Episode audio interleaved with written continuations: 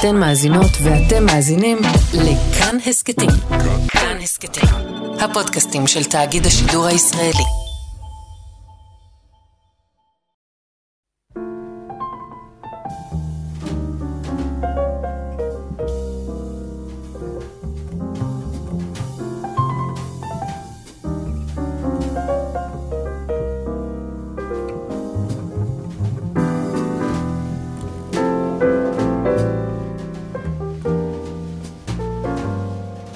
שבת שלום, צהריים טובים, ברוכים הבאים להתבודדות ברדיו כאן תרבות. אני יאיר אסולין, ואיתי השבוע במסע השבועי שלנו אל, אל בטן המציאות.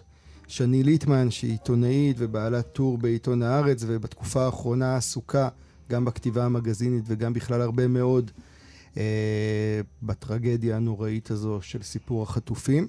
אהלן שני. היי, שלום. מה שלומך?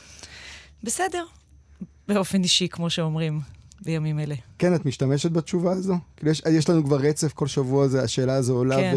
וכל אחד מגיב לה אחרת. אני מנסה לא, כי, כי די, כי נמאס, mm-hmm.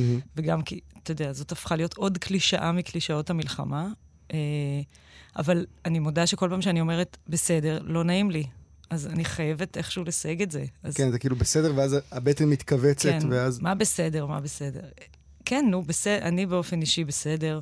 לא קרה שום דבר לאף אחד מקרוביי ואהוביי. אז אני בסדר, אבל אה, אה, לא, המדינה לא בסדר. כן, יש את התשובה הזו שגם הרבה אנשים אוהבים להגיד, של שלומי כשלום עמי. כן, שלומי כשלום עמי. כן. אז לא, שלומי לא כשלום עמי, כן, שלומי סבבה. כן, אבל בעיניי תשובה שיש בה משהו... כן. לא, גם יש בה משהו מפחיד בתשובה הזו, של השלומי כשלום עמי הזה, של כאילו, סימביוטיות יתר. כן. לא, יש את שלומך ויש את שלום עמך, והם לא אותו דבר. נכון. אבל אני חושבת שבאמת זה, אה, זאת תשובה מאוד שטחית להגיד בסדר, כי היא לגמרי לא חושבת את המחר או את השבוע הבא. כלומר, היא... זו מחשבה על הרגע. אז כרגע אני בסדר. אבל אם אני מתרכזת רגע וחושבת על זה בצורה יותר אה, עמוקה, אז אה, ברור שגם אני לא בסדר. זה מעניין, זה בעיניי בסדר הוא ה... כאילו, אחרי הטראומה הזאת של השבת השחורה, כאילו הורדנו את הרף לזה שאתה קיים וקרוביך הם בסדר. זאת אומרת, זה בסדר, זה כאילו, זה מינימום כזה, מינימום הכרחי של, של קיום. רציתי לפתוח את השיחה בינינו היום, אה, ביום שבו תשודר התוכנית, אה, יהיה פורים קטן, שזה בעצם, ה... בגלל שאנחנו בשנה מעוברת ויש שני אדרים, אדר א' ואדר ב', אז זה היום שאם היה אדר אחד, היינו חוגגים את פורים. ולאורך השנים תמיד התבודדות, דיברנו הרבה מאוד על פורים, הוא חג שחוזר בכל מיני צורות, אה, ובטח עוד נדבר עליו בהרחבה כשיגיע פורים עצמו באדר ב'. אבל בא לי כן להחליף כמה מילים או להגיד כמה מילים על, ה... על המהות הזאת של פורים, במובן זה שהוא מרגיש לי שהוא תופס משהו ממה שאני רואה שקורה כרגע, מה שאני מרגיש מאוד חזק שקורה כרגע, ואולי אפילו קשור לדיבור הזה על הבסדר. כי פורים בעצם הוא ה... בקליפת אגוז כל ה... לא מניה דיפרסיה, אבל הדיפרסיה מניה של הסיפור היהודי. שכאילו מתחיל מה... אנחנו מדברים על מגילת אסתר, מתחיל מהרצון הבאמת שרירותי להשמיד יהודים רק בגלל שהם יהודים. ואת הרוב הסיפור באמת נמצא שם, בדבר ה... בטרגדיה הנוראית הזו, שבאה בגלל שיקולים של כוח וכסף וכבוד, וגם התלישות היהודית הזו, מחליטים להשמיד אותם.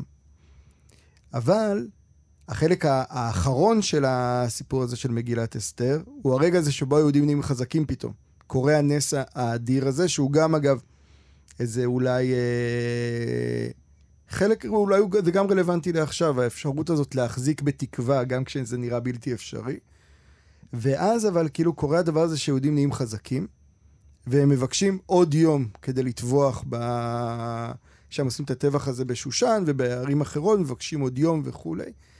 ואני מרגיש שהתנועה הזאת היא בין הדיפרסיה, בין התחושה הזאת של הכאפה שממחישה כמה הקיום שלך שביר, לבין הלהט הזה של אה, לנקום, הוא כאילו, הוא קצת המתח שאנחנו נמצאים בו היום. זה כאילו, אפשר לדבר על פורים, אבל אפשר לדבר גם על מה שקורה כרגע. כן, אז אני אקרא לך שלט אה, חוצות ענק שצילמתי בדרך לכאן, mm-hmm. על, שמוצב כרגע באיילון. אה, עוצרים את ההשפלה, מחזירים את הכבוד הלאומי ולמטה, מחזירים את החטופים. כלומר, שלושת הדברים האלה, אה, לכאורה אמורים לבוא יחד, אבל טוב, נדבר על זה עוד בהמשך, אבל אה, זה ברמה של שלט חוצות נגיד, כשאת, כשאת, כשאת קוראת את השלט הזה, מה, מה הוא עושה לך? אה... מזדהה איתו, כועסת עליו? תראה, אני מתחילה מלמטה, מלמעלה למטה, עוצרים את ההשפלה, זה מעצבן אותי, מחזירים את הכבוד הלאומי, זה עוד יותר מעצבן אותי, ואז מחזירים את החטופים. אה, כאילו זכרתם שיש גם את זה, ו... דחפתם זה, את זה בסוף. כן, זה כאילו כדי ל, לרצות את כולם. לא, אני לא מבינה בדיוק את ה... לא, לא מבינה את הקשר בין uh, שלושת הדברים, אבל... לא, אני, אני, אני כאילו מרגיש, אפרופו השלט הזה, שה...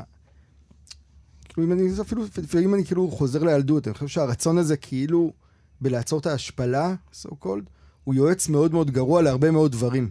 כן. זה כאילו הדבר הזה שאתה נאחז בו, והוא קצת מכניס אותך למעגל קסמים שרק יכול להעצים את ההשפלה.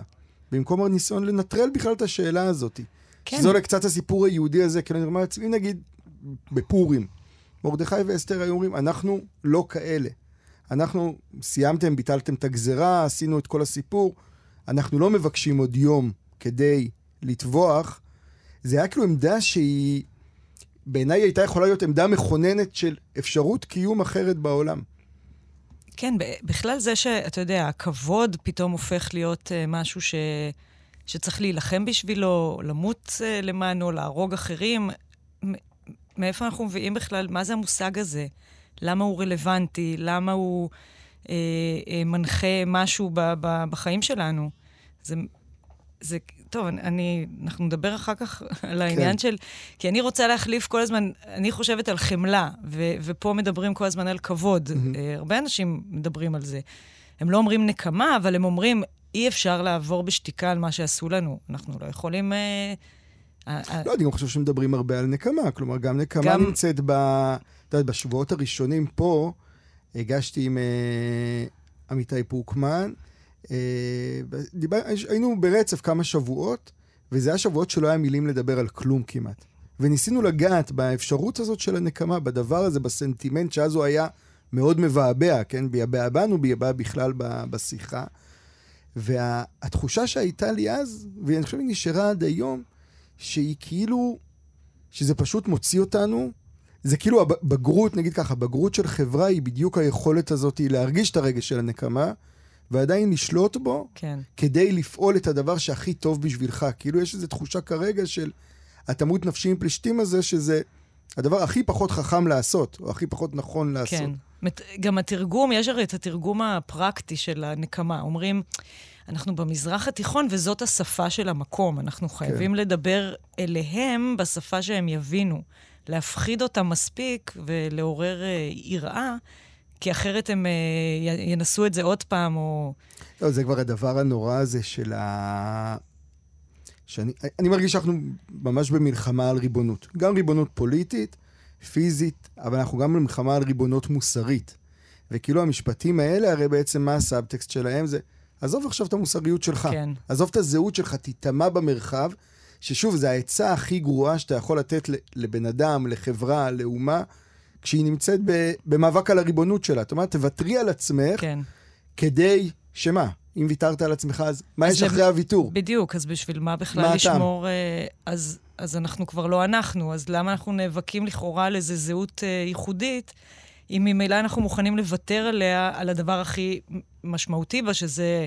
אה, תפיסה מוסרית, אה, רק בשביל להיות חלק, לא להיות פראיירים, כאילו, אני לא, לא כן, לא מבינה. כן, לגמרי. זה, כן. ממש, זה ממש זה, כאילו, זה ה... הנקודה הזו שאני חושב שגם בפורים וגם בסיפור הזה, אני כל הזמן נתקע בה. כי אתה רואה איך, ה... אגב, בכל מיני רמות, אנשים מוותרים על הדברים המהותיים כדי לקבל את ההישגים הטקטיים. ואז אתה אולי נשאר עם ההישג הטקטי, אבל ויתרת את הסיבה שבשבילו אתה בכלל צריך את ההישג הטקטי. וזה איזה מעגל קסמים כזה שבאמת משאיר, אותה, משאיר אותך, בעיניי לפחות, בלי, בלי הצדקה. אני חושב שבלי הצדקה זו המילה, המילה הנכונה. אה, טוב, מאז, הש... מאז השבת השחורה הזו של ה-7 באוקטובר, באמת אנחנו מנסים לפתוח כל תוכנית אה, בשיר, מתוך, כמו שאני אומר כל שבוע, מתוך התחושה, לפחות שלי, ששירה עדיין תופסת הרבה דברים שגם היום, ארבעה, ארבעה חודשים אחרי, אין, אה, אין דרך אחרת לתפוס אותם. וביקשתי ממך לבחור שיר, ו... כן. ובחרת. בחרתי, כן. למרות שאני לא מאוד, אה, לא קוראת הרבה שירה בימים אלה, אני חייבת להודות. קראתי יותר כשהייתי אה, כזה צעירה, טינג'רית ואחר כן. כך. אבל, אבל יש משורר אחד שאני כן קוראת. קוראים לו אלי אליהו, והוא גם אה, קולגה בעיתון. משורר נהדר. משורר, כן. אה, ולשיר הזה קוראים מזכור. יום יבוא, וגם המלחמה הזו תהיה פרק בספרי הלימוד. תלמידים ישננו תאריכים, שמות, מבצעים, מצביעים, מדינות. תלמידות משעממות, משועממות, סליחה, עוד פעם. תלמידות משועממות יציירו לבבות במחברתן, מישהו יפהק. מישהו יבקש רשות לצאת. ליד הלוח השחור תנזוף המורה בתלמיד, שלא דייק במספר הקורבנות.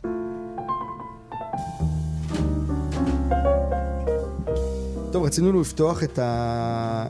את השיחה, את הרצף שלנו. את רצית בדיבור על הסרט אה, מעשייה אמריקאית, אה, שהגדרת את זה ככה בליינאפ, תפיסות של גזע ופוליטיקת זהויות בתרבות. כן. טוב, לא צריך לחשוף אה, את כל ה... אה, לא מיד לגלות, את אומרת, את כל ה... את, ההתק... לא, את סתם, המהלך. זאת הייתה הגדרה כזאת, אתה יודע, כזה כלאחר יד. אבל אתה צפית? הספקת כן. לצפות בו? Mm-hmm. אה, קודם כל, בדיוק קודם אמרת השבת השחורה, אז זה כבר, אה, נגיד, לא בסדר. נכון. כי... כי אני... זה נותן זיהוי לשחור כשלילי. אז אני כן, פעם כתבתי על משהו בהקשר אחר, אה, השתמשתי ב, ב, ב, ב, בתואר שחור כ, כדי לתאר משהו קשה או אפל או עצוב. וחבר יקר שהוא נקרא לזה ממוצא אתיופי, בן העדה האתיופית, לא יודעת, הוריו אתיופים, אמ, אה, העיר שבעצם אה, זה לא... כל החלוקה הזאת לשחור ולבן, כ... השימוש הזה במילה נכון. שחור כמשהו אה, שלילי, היא בעייתית. אז, אה, ואגב, לכן אני גם לא קוראת לשבת השבעה באוקטובר, השבת השחורה, mm-hmm. כי זה עדיין, אבל אנשים, זהו, אבל יש אנשים שאומרים, אבל בסדר, אבל יש גם את המציאות, כלומר, השימוש הזה הוא לא, זה לא אומר שכל מי ששחור הוא אה, רע, או, או אה, לא יודעת, אפל, אלא כן. זה רק... אה, בכל אופן, אז הסרט American אה, Fiction, שהוא גם uh, מועמד לאוסקר, עוסק ב... הוא בעצם מבוסס על ספר שנקרא Erasure, אה, שכתב אותו אה, פרסיבל אברט. זה אה, רומן שיצא בשנת 2001. והוא עובד לסרט, והוא מספר על סופר לא מצליח במיוחד, אבל מוערך, שחור, אמריקאי, שקצת מתוך ייאוש הוא כותב איזה מין, הוא עושה איזה תרגיל, הוא מחליט uh, לכתוב uh, רומן uh, בקול אחר בעצם, כאילו הקול, ה... מה שמצפים מ- מסופר שחור, uh, כמו שמצפים מסופר שחור לכתוב באמריקה mm-hmm. הלבנה והמונעת מפוליטיקת זהויות ומרצון להיות ווק. Uh, um, כן. Um, ואז הוא, ובמפתיע זה מאוד מצליח. כלומר, הם, הוא, הוא עושה את זה בעצם כבדיחה, אבל די מהר זה, הוא מקבל uh, הצעות, חוזים uh, שמנים וכולי. אפילו uh, מיד רוצים לעשות מזה סרט, ו, uh, וזה סרט... Uh, אני לא קראתי את הרומן, אני הבנתי שיש הטוענים שהספר עצמו הרבה יותר מוצלח מה, מהסרט. הסרט הוא קצת uh, כזה, יש בו איזה מין uh, איטיות uh, לא בדיוק, כאילו הוא לא עד הסוף מחודד, לתחושתי. Mm-hmm. אבל הנושא הזה של... Uh, יש שם משפט אחד שהוא אומר, הוא אומר, אני בכלל לא מאמין בגזע, אה, אותו סופר. כן. וחשבתי על זה שבעצם זה, זה פעם, פעם ראשונה שנתקלתי ב, ברעיון הזה שהשחורים ולבנים בכלל לא בהכרח חייבים להיות מוגדרים ככה. אה, זה היה ב, כשקראתי את, את, את תנסי קוטס, אה, שהוא סופר אמריקאי כן. שחור, ו, ובעצם כשחושבים על ה... כלומר, מתוך הרעיון הזה אפשר לעשות, לבטל כל כך הרבה חלוקות, שזה גם מאוד קשור למצב שאנחנו נמצאים בו היום, אה, שהכל הוא בעצם, אנחנו יכולים גם לצאת מכל התבניות האלה שאנחנו נמצאים בהן, אם רק נהיה מסוגלים uh, לחשוב בלי פחד על, על המציאות, אני חושבת. מה זאת אומרת בלי פחד על המציאות? כלומר, בעצם למה, למה, הרי באמת השחורים, מה שנקרא שחורים, הם כבר לא, אפילו ביולוגית, הם רובם לא, שח, לא רק שחורים. Mm-hmm. ואולי, וגם הלבנים הם לא רק לבנים. כלומר, זה, זה הכל uh, מאוד uh, לא מחובר למציאות באיזשהו אופן. אז אני לא יודעת, אתה יודע, לא, אפשר לחשוב על זה. אני חושב כאילו במעשייה האמריקאית, יש קצת התחושה הזו שה... כאילו מה שאת אומרת הוא הטקסט, כן. אבל בסאבטקסט יש כמעט להפך. כי בסוף, כדי להצליח, הוא היה צריך לאמץ את כל ההגדרות האלה, לדבר בשפה המסוימת, ואז הוא בעצם הצליח להגיע לאיזה מימוש עצמי כזה. כאילו שזה הדבר הכמעט טרגי, הרי כאילו בהצלחה שלו, הוא מאבד משהו מהאוטונומיה שהוא בנה אל מול המציאות. כן, אבל הוא בדיוק, הוא בדיוק זה שלא רוצה להיות הקלישאה של uh, סופר שחור, uh, והוא מתעקש על זה, ואז יש לו את המפגש עם הסופרת האחרת, שנורא נורא מצליחה, למרות שהיא בעצמה היא מין דמות מאוד uh, אינטלקטואלית כזאת, ולגמרי, uh, כאילו, תרבות גבוהה, נקרא לזה, mm-hmm. אבל היא כותבת כמו, אה, היא כותבת כזה בשפה שלכאורה מצפים, השפה האותנטית, כאילו, כן. של אישה שחורה. אה, וכותבת על אה, הגטו וכולי. אז, והיא עושה את זה לגמרי במודע, כלומר, היא לא באמת שונה ממנו, הוא, הוא כתב את זה כבדיחה, היא עשתה בדיוק את אותו דבר שהוא עשה, את אותה התחזות, רק לא כבדיחה. נכון, רק אבל אצלו, כאילו, התחושה היא, זה הדבר שה... חוזר לתנסי קוץ בהקשר הזה, לשמונה שנים שלטנו.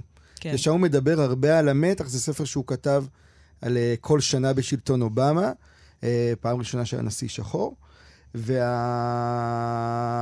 וה... הוא מדבר שם בדיוק על המתח הזה בין כאילו הניסיון להסתכל בלי פחד ובלי קטגוריות על המציאות, אל מול הריק שזה מייצר לך, אתה כאילו מאבד אחיזה. כן. כאילו יש שם איזה מתח כזה, על מה אתה מוותר כשאתה הולך על הדבר הזה. לכן אמרתי, צריך לוותר על הפחד, כי בעצם... אבל זה לא רק על הפחד, זה לוותר גם על המון, אני חושב, כאילו, על המון מנגנונים שבהם אתה חושב על עצמך בכלל. כן. את, כאילו אין לך בית בעצם, אתה מוותר על הבית שלך שמוגדר על ידי אה, כל מיני דברים, כל מיני תכונות, אה, אתה יודע, אתה... ש, שאחרים בעצם מייחסים לך. שיש בזה משהו שהוא מצד אחד מקבע ומתסכל, ומצד שני הוא באמת אה, מרגיע. כלומר, אה, אתה לא צריך להתאמץ יותר מדי, אנחנו, אתה, אנחנו כבר נגיד לך מי אתה. כן. אה, ובמובן, לכן אמרתי, אני חושבת, פחד, כי כאילו לוותר על, ה, על העוגנים האלה זה משהו שהוא משאיר אותך קצת תלוי.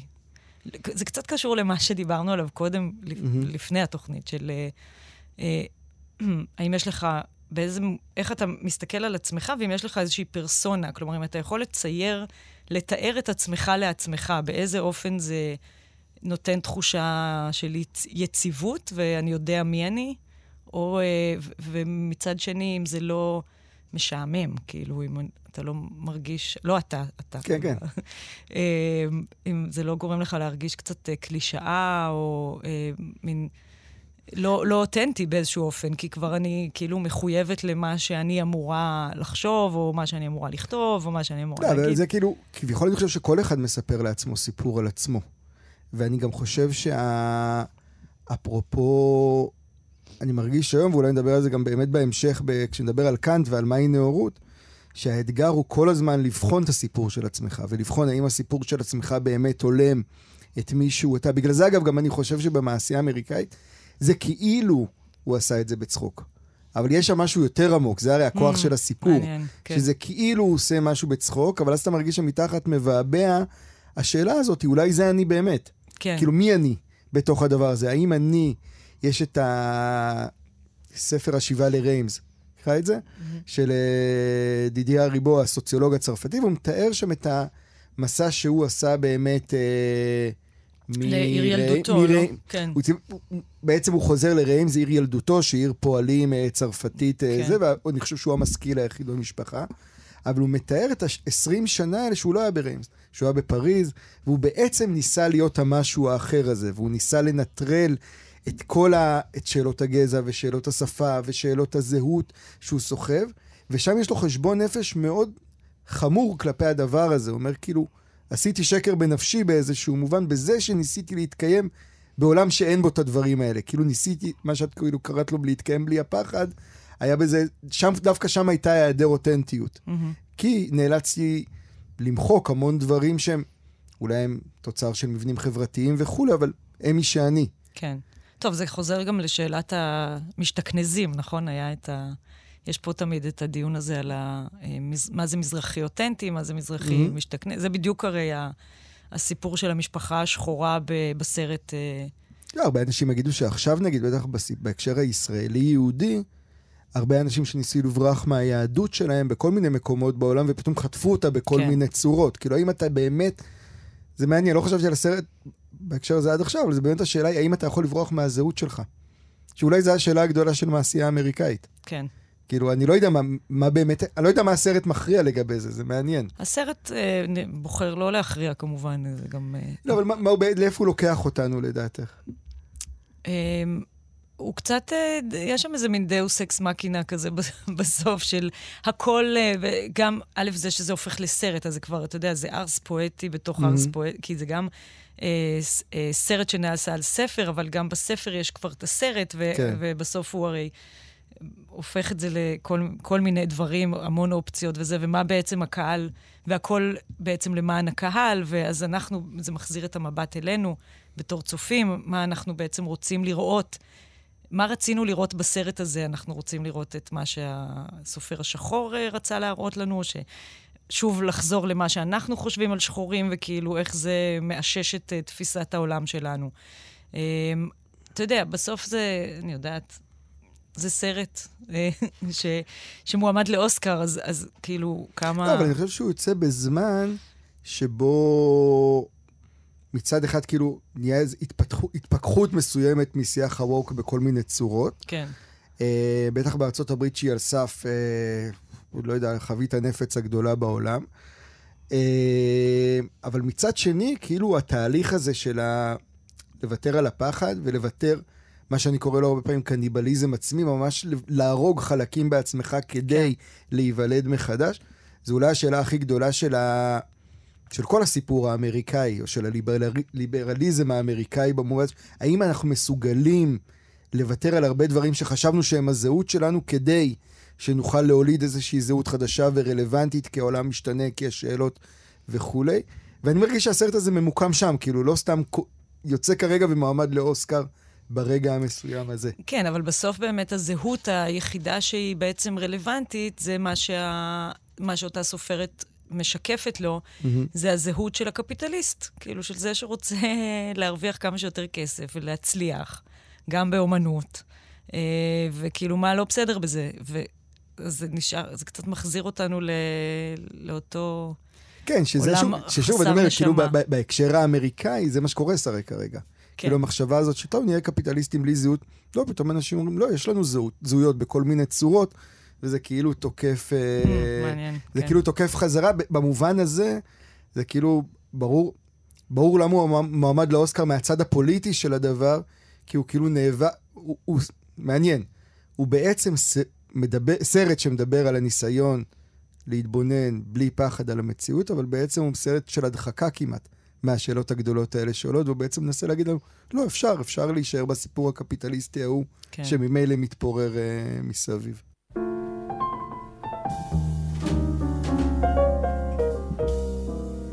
טוב, אז ממש בהמשך, אני חושב, לדיבור הזה על מעשייה אמריקאית, אני רוצה לדבר על uh, ראיון שהיה השבוע, תוכנית ששודרה כאן, אצלנו בכאן, uh, רוני קובן אירח את ינון מגל, ובעיניי זה היה, זה אירוע טלוויזיוני מאוד מעניין. גם בגלל המפגש הזה בין רוני קובן לינון מגל, uh, כל אחד מייצג אולי בעצם קוטב אחר. בטלוויזיה או בעשייה הטלוויזיונית. אבל יותר מזה, וזה אולי אפרופו הסופר במעשייה האמריקאית, הרבה כתבו על איך בכלל הזמינו אותו, וראיתי מישהו כתב על העניין הזה של ה... שהוא השווה את עצמו לדודו טופז, וה... והפשיזם וכל הדבר הזה, וכמה הוא מסוכן ו... וכולי, כאילו היה, התגובה הפבלובית הייתה להזדעזע מהשיחה הזו. כן. ולדבר על כמה הוא מסוכן, ינון מגל וכולי.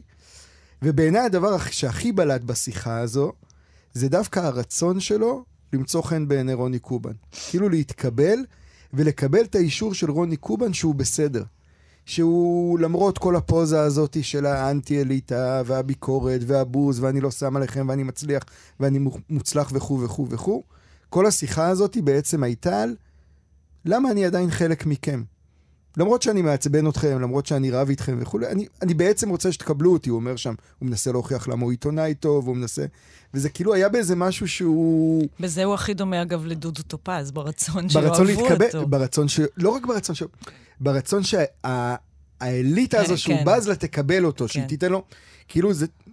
זה בדיוק זה, זה כאילו הדודו טופז זה תמיד הייתה לו את הצלחת הקהל, אבל אף פעם לא היה את המעבר הזה, מבקרי הטלוויזיה שלא אהבו אותו, והוא כן. נתן אז את האגרוף, מה זה, למאיר שניצר או משהו, וכאלה, כאילו, זה תמיד ה... הרצון הזה שמצד אחד, אני כאילו לא שם עליכם, על האליטה המאובנת וכו' וכו', מצד שני הרגשתי את זה מאוד מאוד חזק, את הרצון שלו להתקבל דווקא על ידם, ודודו טופז זה דוגמה אחת, בעיניי זה היה ממש שיקוף גם לנתניהו עצמו, אוקיי? הבוז לתקשורת, והתקשורת זה, אבל בסוף זה תמיד העיסוק במה התקשורת אומרת עליי. והאם היא אוהבת אותי, והאם היא מקבלת אותי, והאם תהיה לי, יהיה לי איזה לגאסי וכולי. ותמיד המשחק הכפול הזה, שהוא, אותי הוא מאוד מאוד מתסכל אגב. כי אני חושב שה... אפרופו גם באמת כאן שנדבר עליו בהמשך. הלוואי שהיו פה המון כוחות שלא היו רוצים להיות חלק מהאליטה. שהם היו רוצים לייצר אלטרנטיבה לאליטה שיש לה לא מעט בעיות, אוקיי? ולאיזושהי קבוצת כוח שהיא לא מושלמת. הלוואי שהיו כאלה שאומרים, אני באמת רוצה להוות אלטרנטיבה לדבר הזה. אבל אתה רואה שכאילו, בסוף בשורה התחתונה, איכשהו הכל מתנקז, וגם אלה שכאילו מאתגרים, בעצם רק רוצים להיות חלק. אני לא מסכימה איתך. אני לא הרגשתי, להפך, אני הרגשתי שינון מגל צעד לתוך האולפן של רוני קובן כמנצח. Uh, הוא גם, כל מה שהוא אמר זה היה... הדו, זאת אומרת, קודם כל הוא, הוא, הוא באמת, דודו טופז זה איזה מין גרסה ממש, זה כמו האדם הקדמון לעומת ינון מגל ובני תקופתו. Mm-hmm. במובן הזה של מה שכאילו, אני, אני העידן הנתניהו הוא היא, הוא זי. מה שאני זה מה שנכון, ואין לי שום... רצון, יכולת או אה, כוונה בכלל לבחון את עצמי על משהו. כלומר, ככל, ש... ככל שיענונו, כן נרבה ו... ו... וכן נפרוץ. אתם אה, אה, תאשימו אותי או תטענו כלפיי שהטרדתי מינית, אני אהפוך את זה, כאילו הוא דיבר על זה הרבה, על התקופה הזאת, תקופת כן. הנפילה לכאורה וזה, אבל בסוף הוא אמר, שאל אותו, הוא הרי שאל אותו, למה אה, אם אתה מתחרט? ואז הוא אמר, מה יש לי להתחרט? אני שילמתי מחיר. כן. כלומר, הדבר הזה של, כאילו, שילמתי מחיר, אז אני לא צריך להתחרט, מה, מה הקשר בין הדברים. אבל אני חושבת שבאמת אה, אה, הוא... כבר מראש הוא הגיע, כמו שאמרתי, כמנצח, כמי ש... אני, אני, אני עצם הרגשתי... זה שהזמינו אותו, זה, זה בכלל מבחינתו, אני, זהו, אני, אני, זה אני, הסוף. אני, אני, אני הרגשתי שזה ממש היה, שוב, באמת כמו דודו טופז, רק הפוזה. כאילו מתחת לזה, אני לא מכיר שום מרואיין שהיה מנסה להצדיק את עצמו, ודווקא מחפש דוגמאות למתי הוא ביקר את נתניהו. אוקיי? אם הוא היה מנצח, הוא אומר, לא יודע, לא, לך תחפש, אני לא, לא זוכר. היה שם איזו השקעה ואנרגיה מאוד מאוד חזקה בלהראות שהוא חלק מכם, אפילו הדיבור על הבית, הדיבור... כאילו, יש, הרגשתי, אני לא יודע, אולי, אולי זה, אבל אני זוכר ראיון עם דודו טופ, של דודו טופז, כן. אולי הראיון האחרון שלו, אני חושב, אצל רינו צרור, שהוא, לא יודע אם את זוכרת, זה, זה ראיון כזה בחוצי ישראל, והוא ממש כולו מוטרד מזה שפשוט לא מעריכים את מה שהוא עשה, את התרומה שלו לתרבות ואת הערך, והוא אפילו מדבר שם על זה ש... איך הוא אומר את זה? ציפי שביט היא ברברה סטרייסנד, והוא אה, לא יודע למי הוא משווה את עצמו וכאלה. וכאילו הרצון הזה לקבל את הערכה, אני חושב שהיה שם מאוד מאוד חזק. לא רק את הערכה, את ההכרה, את התו האיכות הזאתי של האלה שאני כאילו בז להם. יש, אני זוכר ש... לדעתי בגלריה זה התפרסם, זה היה תרגום של אה, פרופיל שעשו בניו יורק טיימס על ג'ו רוגן. לפני זה, לפני איזה שלוש שנים אני חושב שזה התפרסם, ג'ו רוגן אה, מגיש פודקאסטים, באמת שהוא סוג, ינון מגל בעצם הוא סוג של אה, רוצה להיות ג'ו רוגן. כן, הוא, ברור שיש לו אה, הרבה דמויות, אה, מודלים לחיקוי. בדיוק. אבל אצל ג'ו רוגן היה דבר מעניין שאני, אותי הוא תפס. כשהניו יורק טיימס עשו עליו אה, פרופיל, הם פנו עליו כדי לראיין אותו, והוא סירב להתראיין לניו יורק טיימס. מה, אני לא מתראיין לניו יורק טיימס, הניו יורק טיימס זה לא הזה שלי, הניו יורק טיימס הרי מאוד ביקרו בהתחלה, כן. שספוטיפיי עשו איתו את העסקה, וכל הדבר הזה, הוא אמר, אני לא מתראיין לניו יורק טיימס.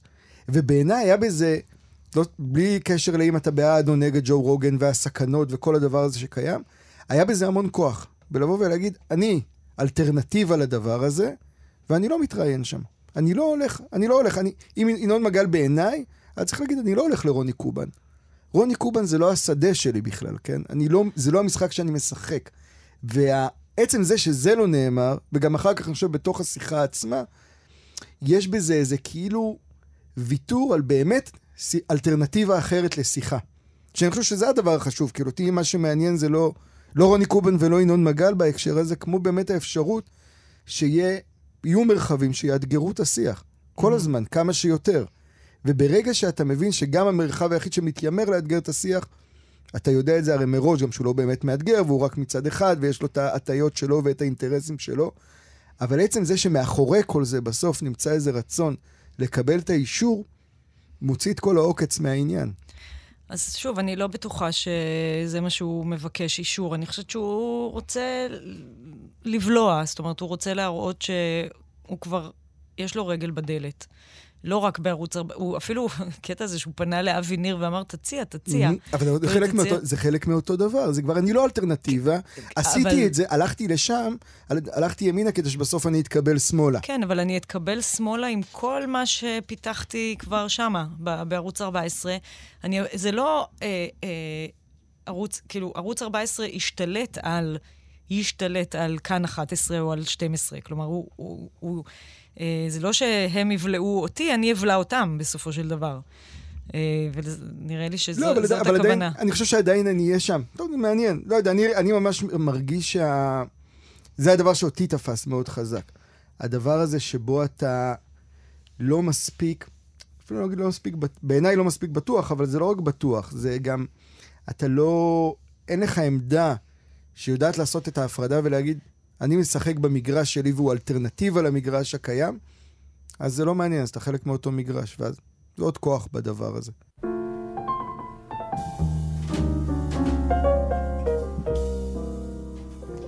אז אה, בקשר לשיר שקראתי קודם, על אה, זה שהמלחמה יום אחד תהפוך להיות אה, נתונים משעממים שתלמידים בתיכון יצטרכו לשנן, אה, אז אני, כוכבית, זאת אומרת, זה, אני מקווה שזה יהיה ככה, אבל כוכבית, עם כוכבית, זה לא יהיה ככה כל עוד אה, לא נחזיר את החטופים. אמירה כאילו נראית לי בנאלית ומובנת מאליה. אה, ו... אבל יש, אני מאוד מוטרדת משאלת החמלה, גם כלפי החטופים וגם כלפי אה, האזרחים בעזה, שאנחנו בעצם, שמתים בהמוניהם, נהרגים אה, וסובלים מאוד כל מיני, אה, מזה שאין להם איפה לגור ואין להם מה לאכול.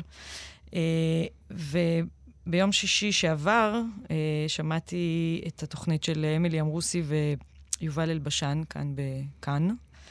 אה, ואמילי אמרוסי אמרה שבזמן מלחמה אנחנו, אסור לנו להסתכל בפניו של האויב, כי אז אנחנו, זה מפריע לנו להילחם. אה, והיא נתנה כדוגמה את הכתבה, כתבה שניר גונטז' פרסם לפני כמה שבועות במוסף הארץ, שעסקה ברעב ב, בעזה. אה, והיא אמרה, זה לא כתבה ש... בזמן מלחמה אנחנו לא צריכים לכתוב, לא צריך לכתוב ולא צריך לקרוא כתבות כאלה, זה מפריע למילואימניקים. איך, אה, איך, איך אתה חושב ש, שהם יכולים להמשיך להילחם כשהם קוראים דבר כזה? כלומר, ממש במודע מבחינתה צריך לעקר את הרגש הזה של, אה, של החמלה. של החמלה. אה, וגם יש הרבה אנשים שאומרים, גם זאת טענה ששמעתי לאחרונה, שיהודים יש להם יותר חמלה מאחרים. כלומר, זה, אנחנו מין עם רחמן כזה, שיש לנו, חוש, חוש החמלה שלנו פועל אה, שעות נוספות, הוא יותר מפותח. מפותח, כן. ואנחנו צריכים לכן, באמת, ממש באופן אקטיבי לוותר עליו כדי שנוכל להילחם כמו שצריך. וזה כמובן מתחבר למה שאמר אה, השר אה, בצלאל סמוטריץ' השבוע, שהחטופים אה, הם לא הדבר הכי חשוב שיש. Mm-hmm. וקודם דיברנו על השלט הזה עם ה, עם ה... שמדבר על להחזיר את הכבוד ולנקום את ההשפלה. אני חושבת ששני ה... זה בעצם, אלה שני המושגים אולי שנמצאים אחד מול השני. הכבוד מצד אחד והחמלה מצד שני. ואנחנו לא מספיק מונעים, או בכלל לא מונעים, מהסיפור של ה... מה... מתחושת החמלה, או מהצורך לחמול. קודם כל, אפילו על עצמנו, שזה, אותם חטופים זה חלק מאיתנו. Mm-hmm. אני חושבת שזאת גם הסיבה שבגללה, לא זאת הסיבה, אבל יש, יש את השאלה למה בעצם ההמונים לא יוצאים לרחובות להתייצב לצד משפחות החטופים שמבקשות mm-hmm. להחזיר. אותם. ומה את אה, חושבת ואני, התשובה? אני חושבת שהתשובה היא דווקא לא, היא לא בגלל שאין לנו חמלה, אלא מכיוון שמדובר בסיטואציה שהיא כל כך איומה ומייאשת, שלהסתכל לתוכה זה פשוט, זה כמו לי, לי, להסתכל לתוך אה, חור שחור, זה ממש בולע אותך. ואני חושבת שאנשים פשוט מרוב, מבעתה, לא מסוגלים להת, להתקרב. זה כאילו, האסון הזה, זה אפילו לא אנשים שמתו, זה אנשים שנמצאים באיזה כן. לימבו, באיזה בין לבין, שאנחנו לא יודעים, והמשפחות שלהם באמת הולכות ומתפוררות. Uh, ונורא נורא קשה להסתכל על הדבר הזה. ולכן בעצם, כאילו עם המלחמה אנחנו יכולים להתמודד, ועם ההרוגים אנחנו יכולים להתמודד.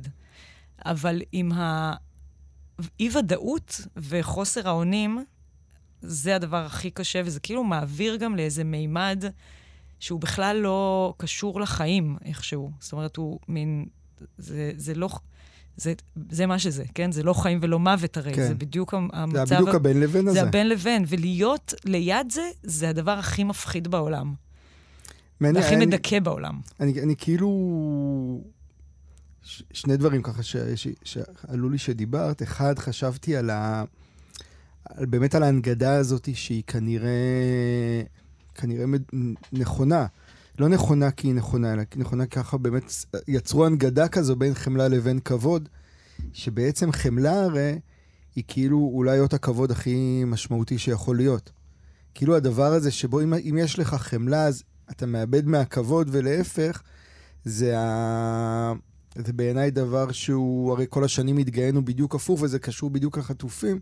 תמיד התגאינו שישראל מחויבת לאזרחים שלה ברמה של עסקת שליט ועסקאות אחרות, אוקיי? מחויבת באמת גם בהקשר הזה של, של חמלה ברמה העמוקה.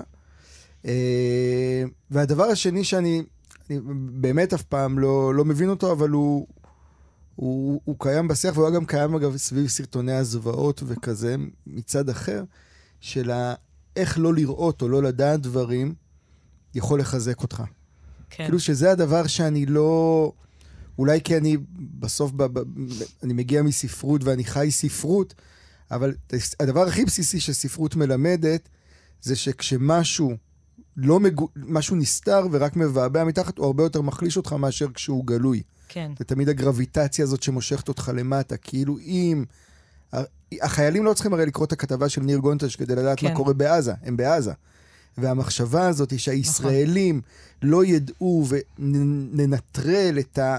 שוב, זה קצת מה שדיברנו על הריבונות המוסרית או הרוחנית שלנו. נוותר על הדבר הזה כדי להשיג איזה מטרה, ואז לאיפה נחזור? כאילו, מה, מה יהיה לנו? זה דבר שאני לא... הוא, הוא תמיד מפליא אותי, והוא כאילו תמיד נאמר בכזה פתוס ונחרצות, שאתה קצת עומד נבוך, כי הוא, הוא כל כך פשטני, שאתה אומר, בפשטנות הוא אולי עובד, אבל בעומק של נפש האדם הוא לא נכון. כן. אני, כן, אני גם לא, אני גם לא מצליחה להבין את ה... אפילו ברמה היהודית, אוקיי? Mm-hmm. זאת אומרת, את, איך אפשר ל, ל, ללכת נגד האנושיות הבסיסית? כאילו, להגיד, אנחנו נעקר את זה מתוכנו, הרי לאן... לאן הנתיב הזה אמור להוביל בסופו של דבר? כאילו... לא, אני, אני, אני, אולי, אני, אולי בהקשר הזה, אני אגיד שבעיניי, אה, בדיוק ראיתי אה, ראיון עם ברני סנדרס, אוקיי? שהוא בטח מגדולי המבקרים של ישראל אה, היום, ושאלו אותו אם הוא חושב שקורה genocide ב- בעזה, והוא לא ענה על זה. הוא לא ענה כן. על זה, אה, והרבה, כמובן, מה, מהמחנה שלו, של האולטרה הפרוגרסיביים, האמריקאים ביקרו אותו על זה שהוא לא, לא ענה. אבל אני חושב שזו שאלה, שהיא שאלה שהיא היא לא השאלה אם מתקיים genocide, אלא זו שאלה באמת על, ה, על הצורך, אני אישית חושב למשל שברור שצריך להכריע את חמאס, אוקיי? בתוך Mhm. הדבר. בעיניי זה דבר שהוא, במאבק על הריבונות, ישראל לא יכולה אה, לוותר על איזשהו סוג של החזרת ריבונות. אבל אני חושב שזה בכלל לא קשור לשאלת החמלה. נכון. אני חושב וזה- שהחיבור של זה לשאלת החמלה הוא, ה... הוא גם לא נכון לוגית או פילוסופית, אבל הוא גם לא נכון פרקטית מעשית. וזה גם כאילו, את- אפרופו הדברים שסמוטריץ' אמר על החטופים, זה בדיוק אותו דבר, כאילו איזה ניסיון ל... לייצר איזושהי מחשבה של כאילו, טוב, נ... ננטרל את, הש... את האנושיות כדי שנוכל לפעול יותר טוב. כן. בני אנוש פועלים הכי טוב כשהם אנושיים. זה בדיוק המהות. כן, זה גם לא, אתה יודע, מה... כל הזמן אנשים אומרים, אבל אי אפשר, אנחנו, לא ייתכן שלא, שלא נחזיר, לא ייתכן שלא נגיב, לא ייתכן, אפילו עוד לפני עניין ה... העניין הצבאי, ש... חמ... כן. כאילו כן נפ... מצליחים לחסל את החמאס, לא מכריעים, לא מכריעים. כאילו באמת כן יש את, ה... את היצר הזה, אה, את הדחף הזה, כאילו להגיב. אנחנו חייבים להגיב, אנחנו חייבים... השפילו אותנו, כן. הדבר הזה של השפילו אותנו. אנחנו צריכים, במק... או שמדברים על תמונת ניצחון, ו... ואני לא מבינה למה לא להיות שנייה ב... כן, הש... השפילו אותנו, אבל אולי זה יותר נכון רגע לשהות ב... בהשפלה הזאת, בתבוסה הזאת, להבין שכאילו זה לא מחסל אותנו, זה שאנחנו לרגע מפסידים. לנסות להפוך כאילו, באמצעות המילים אפילו, לא, או, או באמצעות מעשים שהם חסרי תוחלת בסופו של דבר, להפוך את הסיפור למשהו אחר, זה, זה לא ילך. אז אולי יש יותר מה ללמוד אם אנחנו רגע אה, מלקקים את הפצעים, אם אנחנו לא ניגשים, רצים מהר אה, לתחרות האירוויזיון למשל, שזה דבר שאני לא מצליחה להבין אותו, למה אנחנו חייבים להשתתף השנה באירוויזיון, גם אם נגיד נותנים לנו, ו... למה כל הדבר הזה בכלל אה, חיוני כרגע? אי אפשר רגע להיות במקום העצוב, הכואב, המופסד, אה, חטפנו, בואו, בואו נעשה עם זה משהו. לא, נכיל ש- את זה. אני אגיד שבעיניי, זה שאתה נלחם, לא, לא אמור להוציא אותך מהמקום הכואב הזה. כאילו, זה בדיוק העניין. כל הזמן מייצרים לנו תחושה שזה trade-off ים כאלה. טוב, אם אתה נלחם, אז אתה כבר לא עצוב. אם אתה כבר לא עצוב, אז אתה כן. כבר מאבד חמלה. אם אתה... כי יש, כל, יש איזו תחושה, אני חושב שהחברות עם יכולות, עם נפש מורכבת, ובני אדם עם נפשות מורכבות, יכולים להכיל חמלה ועדיין להילחם ולהיות עצובים ולחשוב איך ממשיכים הלאה, וזה לא סותר אחד את השני, כאילו המניפולציה, שבעיקר מניפולציה פוליטית, כן, של לייצר שזה או-או, כן, או שאתה כזה או שאתה כזה, היא, היא הדבר שתוקע אותנו. כן. אנחנו יכולים להיות באמת גם וגם, לא במובן של ה... לדחוף הכל פנימה, אלא במובן ש... ברור שאי אפשר, הרי אי אפשר לחשוב, לנהל מלחמה כזו בלי להחזיק גם חמלה בעיניי, פשוט אתה מאבד הכל. ואי אפשר אה, לחשוב שיש תסריט בכלל שבו לא עושים הכל כדי להחזיר את החטופים, כי, כי אין לזה משמעות, כי זה בדיוק ה- היסוד של מה שמקיים אותך, אוקיי?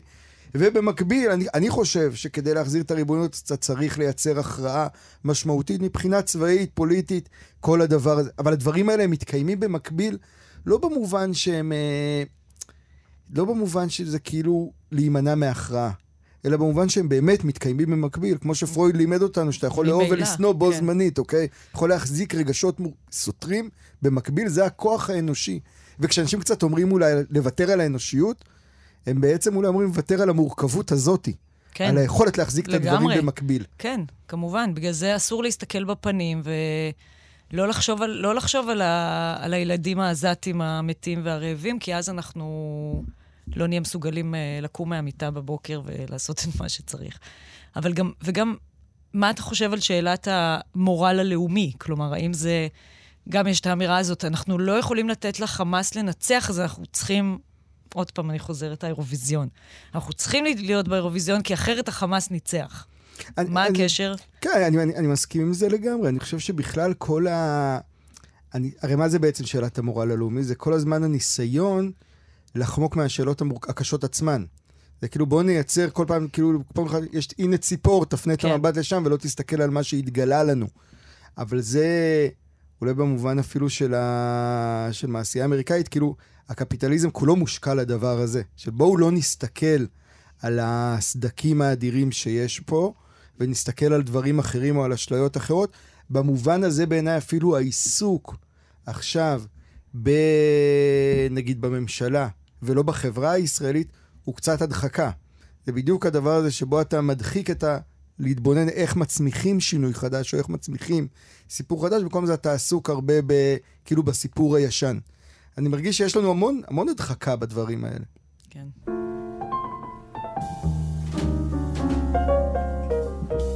טוב, אנחנו איכשהו יצא שאנחנו ממש לקראת הסוף. אה, היו לנו הרבה נושאים לדבר עליהם, אבל אני חושב ש... טוב, זה מסוג השיחות הטובות שבהם אה, לא מספיקים לדבר על הכל. ואני רוצה לסיים את, ה... את השיחה שלנו בהקראה, אנחנו מציינים, ציינו השבוע, אני חושב, 220 שנה למותו של עמנואל קאנט, הפילוסוף הגרמני הגדול. אה, בסוגריים, פילוסוף שהדבר הכי מדהים בו זה שהוא ידע, שמש, הדבר המרכזי שהוא ידע להגיד על זה שהוא לא יודע כלום. Mm. כן, בגלל זה הוא גם כתב רק ביקורות, ביקורת על תבונה התורה, ביקורת תבונה המעשית, ביקורת כוח השיפוט. הוא אמר, אני לא יודע להגיד מה כן, אבל אני יודע לבקר את המציאות, האופן שבו אנחנו מסתכלים על המציאות וכולי, שבעיניי זו עמדה שהיא לא נכונה תמיד בהיסטוריה, אבל יש זמנים שבהם היא מאוד מאוד נכונה. כאילו פילוסופים שאומרים, אני לא יודע כרגע. מה שאני יודע זה בדיוק לדבר על זה שאני לא יודע, ועל איך אנחנו מייצרים כלים כדי לייצר מציאות. אני חושב שזה מאוד מאוד רלוונטי גם לזמן שלנו. יש הרבה אנשים שעסוקים במה הפתרון. לא, אתה צריך להיות עסוק במה השאלה. Mm. במה מה לא עובד, מה, מה מתפספס. וזה כאן, אני חושב, הגדולה שלו הייתה בלהגיד, אחד מהאלה, הוא, הוא אה, כמובן יום ודקארט, היו כאילו שידעו להגיד, אנחנו לא יודעים. זה שאנחנו לא יודעים, זה הפרויקט הפילוסופי הגדול שלנו. ואני רוצה ממש לסיים את השיחה שלנו בהקראה מתוך אה, הטקסט הידוע של קאנט, שהגדיר את תקופת הנאורות, כן? מהי נאורות? שאלו אותו מהי נאורות במשאל עיתון, אותו ועוד אחרים, בין היתר גם את מנדלסון. ואני חושב שההגדרה שה... שלו למהי נאורות היא, היא כל כך מדויקת לזמן הזה, שהיא ממש סיכום, אני חושב שכל השיחה, השיחה שלנו עד עכשיו, האומץ לראות את המציאות, העז לדעת, הסיסמה הידועה שלו. אז אני ככה אקריא את זה לסיום אה, השיחה כאן. הוא כותב ככה: הנאורות היא יציאתו של האדם ממצב חוסר הבגרות שהביא על עצמו. חוסר בגרות משמעו חוסר היכולת להשתמש בשכל בלא הנחיה של אחר. כשהסיבה לחוסר הבגרות אינה בעיה שכלית, אלא הימנעות מהחלטה להשתמש בו בלא הדרכה של אחר, או היעדר האומץ לעשות כן, אפשר יהיה לומר שהאדם הביא חוסר בגרות על עצמו. היה אמיץ, השתמש בשכלך בעצמך. זהו המוטו של הנאורות.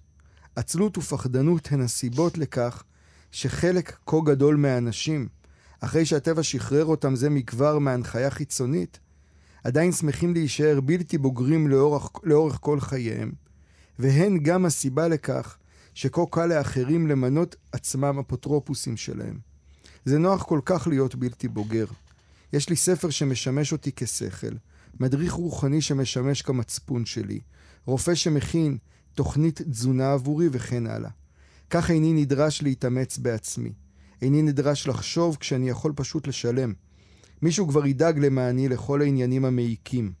אותם אפוטרופוסים שב, שברוב טובם קיבלו על עצמם את ההשגחה, דואגים שהרוב הגדול של האנשים יראה בהתק... בהתקדמות אל הבגרות צעד מסוכן, מלבד היותו קשה. לאחר שקודם כל עשו את בהמות הבית שלהם למטומטמות והגנו עליהם בקפידה, כדי שלא יעזו לעשות שום צעד בלי ההליכון שאליו כבלו אותן, או אז הם מראים להן איזו סכנה מאיימת עליהן אם יעזו ללכת לבד. אך הסכנה אינה גדולה כל כך, ולאחר שימדו כמה פעמים הן ילמדו לבסוף ללכת לבד. אבל דוגמה אחת של כישלון כבר מרפאה את ידיהן ומפחידה אותן, עד שהן נמנעות מלחזור על, ניס, על, הניסיון, על ניסיון זה בעתיד. אני חושב שזה ממש טקסט שהוא בדיוק ההפק, ההפקרה הזאת של העז לדת, שאגב, אני חושב שהיא משותפת לכל המפה הפוליטית ולכל התפיסה mm. החברתית, כי אני חושב המון, המון כוחות שמושקעים ב... להפחיד אותנו, כן? שאם נדע מה יקרה, אם נסתכל בפנים של משהו, כן. מה נגלה ואיך זה ימוטט את עולמנו, לא יודע, אני, אנחנו מדברים על זה פה לא מעט, אבל אני חושב שהחלק מה... מה... 121 בכלל, לא דיברנו, רציתי mm. כשאני מדבר, באמת שכחתי על, ה, על ההתפתחות הזאת של צ'אט GPT והיכולת לייצר וידאו עם אה, דרך בינה מלאכותית וכו', כן. לא משנה. העולם כל כך משתנה, שכאילו המאבק על, ה, על העז לדעת הזה, הוא, הוא קריטי, אני חושב, כדי שבכלל mm-hmm. יהיה אפשר uh, להתחיל ולהצמיח משהו. כן, זה בעצם ה... כן, נכון, אני מסכימה, זה המאבק הכי uh, משמעותי. Uh, אבל הוא, אנחנו לא כל כך במצב טוב. לא, לא, אני, אני, אני, לא מובילים ב... אני לא בטוח, אני מרגיש שה... זה קצת שבוע שעבר אלון עידן היה פה ודיברנו על הרשתות החברתיות, ואני מרגיש שיש שה... המון אנרגיה שמושקעת בלהשתיק כל דבר שמאפשר לדבר או לראות או להחליף מידע וכולי. ואני אישית העמדה שלי בהקשר הזה, אפרופו העז לדעת, שכל דבר שמאפשר לדעת יותר, גם אם יש לו המון תופעות לוואי וסכנות ודברים שצריך לטפל בהם וכולי וכולי וכולי, הוא יותר טוב מאשר אנשים שאומרים לי, תדע פחות. ובבחירה הזו אני תמיד בצד הזה, של לדעת יותר. אבל כמה אנשים פגשת לאחרונה שממש יכלו נגיד לספר לך על משהו שממש שינה את דעתם? או שהיו... זה, אתה עכשיו פותחת אה, כן. דלת ענקית, זה תמיד לפני בחירות, וגם לא דיברנו על הבחירות ברשויות המקומיות, שאני רק אגיד שבעיניי... הן חשובות לפחות כמו הבחירות uh, הכלליות, בטח עכשיו. כן. Uh, אבל זה תמיד במשדרי טלוויזיה בישראל, בשונה מהעולם, אף פעם לא מביאים מתלבטים. תמיד האנשים שמדברים איתם ברחוב זה אנשים שיודעים מה כן. הם יצביעו. בכל העולם הרי זה תמיד הפוך. מביאים את האנשים שלא יודעים, כי זה הסיפור המעניין. מי שעוד לא יודע, והוא לא מתלבט לא ויכול לשתף אותנו. Uh, אבל כן, אני חושב שזה כבר קצת גם מה, חלק מהשיחה הישראלית. אולי זה מתחבר גם למה שאמרת על היכולת ללקק את הפצעים. כאילו, קשה מאוד להיות במקום שאנחנו, שאתה לא יודע, ולכן גם קשה להיות במקום שמלקק את הפצעים ושואל שאלות ומברר, וכל הזמן או פתרונות קסם, או תשובות נחרצות. כאילו, אנחנו נעים בלימבו הזה. שהוא מעגל סגור שקשה מאוד לצאת ממנו. כן, וזה גם קשור לנושא שלא הגענו לדבר עליו, אבל שהוא ההיותי אם לנערות מתבגרות, שבאמת אני מרגישה שאחד הדברים הכי מאתגרים זה לנסות לגרום להן, אה, לש, זאת אומרת, לשמוע בכלל דעה אחרת ממה ש... למרות שהן עוד לא יודעות כלום על העולם כן. בעצם. כן. אז, ועדיין, כאילו, לשכנע אותן להקשיב זה דבר מאוד מאוד קשה. וגם לשכנע את עצמי שבכלל מה שיש לי לומר, ראוי שאני אגיד אותו. כלומר, זה כבר, אתה יודע, יש פה כן. ביקורת על ביקורת על ביקורת, עם uh, אפרופו קאנט. לחלוטין.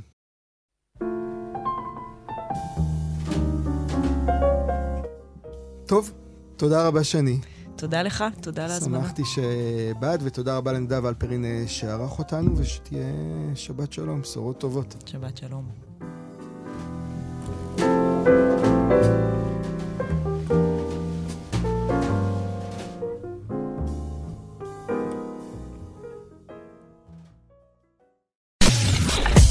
אתן מאזינות ואתם מאזינים לכאן הסכתים.